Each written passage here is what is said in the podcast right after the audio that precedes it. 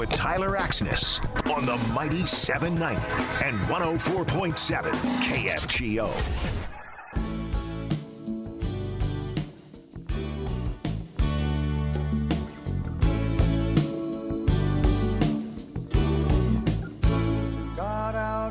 KFGO time is 310 on a Tuesday. Thanks for keeping it locked in here to Afternoons Live. I'm Tyler Axness, your host, Eric Johnson, your producer, and we've been having quite a conversation uh, about uh, Title 42, about what's going on down on the southern border. But I wanted to head out uh, to Congress, visit with Scott MacFarlane. He is with uh, CBS. In fact, he's one of our Capitol correspondents out there. Scott, I appreciate you taking time on a very busy afternoon. How you been? Oh, it's the best part of my day. Thanks for giving me a break from the rat race. I, can appreciate it genuinely. Uh, I got to ask, you'd probably just heard on our CBS or KFGO news update that we're at 13 below. It's going to be cold across the country. Do I dare ask how cold it is where you are? It's fine here, but I tell you what, it's actually a motivating factor to get the government spending bill that they've been uh, dilly dallying with done by tomorrow so that senators can get home through the cold, through the freezing rain, and through the snow and not miss their holidays. It's actually a nice deadline enhancer. The frigid weather throughout the country. Yeah, keep the keep the lights on and keep the heat on in some of those federal buildings isn't a bad idea either. I would say, but you're right. Oh, it, it, that, that's that's the thing, though. Like uh-huh.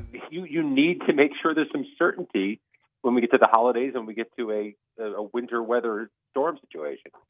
Yeah, it's uh, you know this holiday week ahead, and we're looking at some very bad weather here. So I know our delegations across uh, the Upper Midwest probably very eager to get ahead of it, which is going to be kicking in a little bit later on.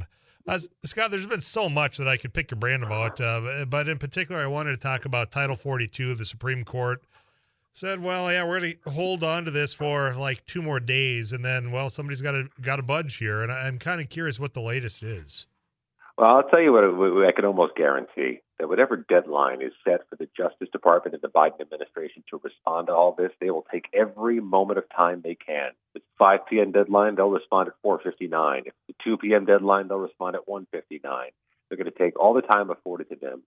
And one of the unique things about this dispute and this issue of rolling back Title 42 is it's possible the Biden administration is best served by getting overruled here and having this thing stay in place because what's happening at the border is clearly not tenable, but it's also clearly fueling criticism of the administration. And if there was a relaxation of Title 42, if uh, migrants were able to more freely pass through, and there's not a, there's not a full and fulsome plan for how to respond to that, get even worse politically. Well, and uh, you know, I we've discussed this back and forth, and I go all the way back to the Obama administration as far as that, how close we were to immigration reform at that time. Of course, we know the uh, the border policies of uh, the the Trump administration, and I've been trying to figure out exactly what the Biden administration's course of action has been. I know that uh, Kamala Harris, our vice president, has been tasked in charge of this, but I got listeners wondering what, if anything, has been done uh, here. Could you fill us in on that, Scott? Yeah, but both parties have skin in the game on this problem because there were immigration reform bills and plans that have been blown up by both parties for years, if not decades. And I've been covering several of them. Got 20 years ago, they were, they were on the precipice of getting this passed, and both parties that are having responsibility for blowing it up. I can tell you what's happening for sure. There are truly Senate speeches going on as we speak about the need for immigration reform. The newly independent Kyrsten Sinema of Arizona on the Senate floor saying, let's get immigration reform done. Thom Tillis, the North Carolina Republican, on the Senate floor saying the same thing. There are always proposals for immigration reform, but at a politically toxic moment where it's hard to even keep the lights on of the federal government, the basic blocking and tackling of governing, doing a next level thing like the politically nitroglycerin issue of immigration seems like a really tall task, even amid crisis.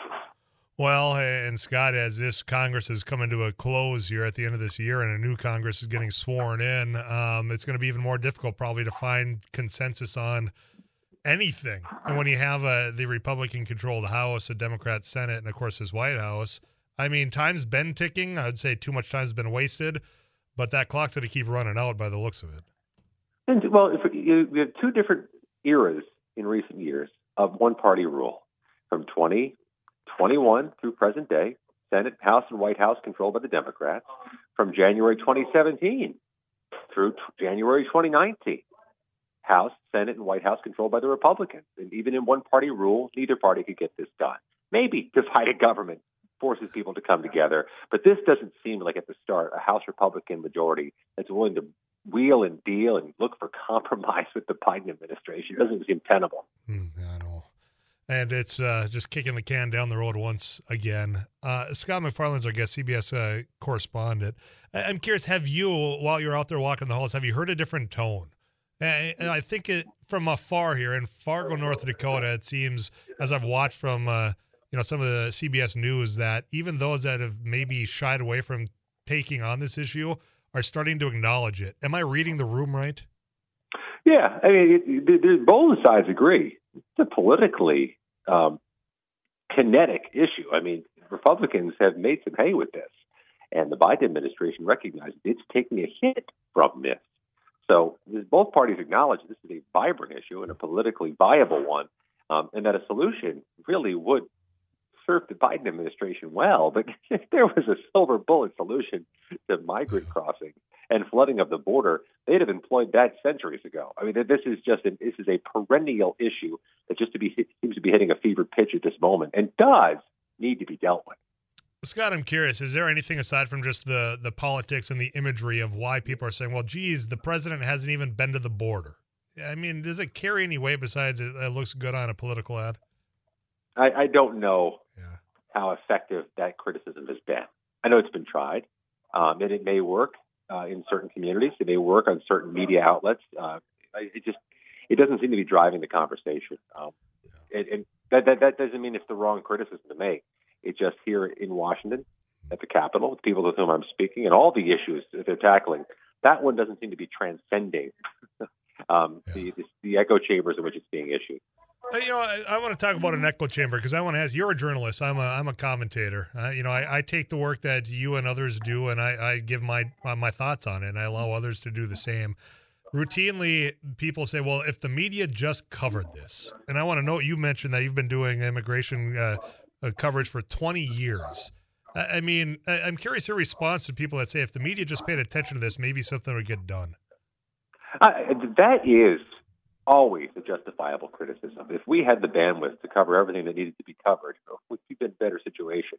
Um, there are eight crises at once happening some days, and that, by the way, is what your member of Congress and your senators are trying to deal with too. There's an inflation crisis.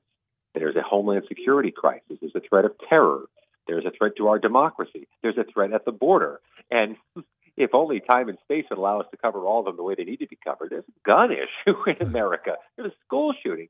Uh, you got to pick your spots. You have to balance your resources. But I'll say this: I appreciate hearing it being discussed and debated in Fargo. Um, well, I would expect in border communities this is has more prominence, and the local media would give it more prominence. It's nice the rest of America pay some attention to what's happening on the southern border, and that's incumbent on us journalists to do better by it as well. Scott, I always appreciate your time. I know how busy things are, but I want to give you a final word. Anything you want to get out about this, about the omnibus, about well, the news yeah, yesterday, yeah. January 6th committee? Uh, the floor is yours, my man. There's one time, one time when I lived in upstate New York, we had below zero real field temperatures. What do you do with the water pipes, and what do you do with your cars when it's this cold in Fargo? Plug them in if he's got one of the head bolt heaters. Hopefully, a garage that's accommodating. Uh, start it, let it run often. Uh, certainly, the pipes we've got the good insulation up here. Auto starts yeah. is a heck of a good thing as well. and that that's also that's also why you invest in the fireplace, the generator, and the space heater. Right? Oh yeah, all the above. Have all the wool Good blankets. All right, thanks, Scott. You take care. We'll chat again soon. All right. Talk to you soon. All right. Yep. Scott MacFarlane, CBS. He's one of the good ones. I appreciate that he always gives us time here on Afternoons Live. Your thoughts? I mean, I asked him, some of you are being critical of the media here. I, I mean, I thought he had a fair answer there, saying the broadband that we have limited. Now, ultimately, even if they do cover it, it comes down to those that actually have a vote. And those that have a vote care more about your vote in those election years. And it's a little bit more expedient for them to not get anything done on this because they use this as a motivating factor to get money, to get votes, saying, you know what, if you just give me two more years, if you just give me six more years, maybe we'll get it done. But you got to send more like minded individuals. We've done it. We've tried it. We're in the midst of that right now. Nothing's gotten done. We had that during a Republican administration. Nothing got done. So what do you do? You're in control here. I want to hear from you at 35 at 270. You can call me at 237 5948. I'm Tyler Axness. This is Afternoons Live here on KFGO. Better's not losing a bit of sleep over how you're getting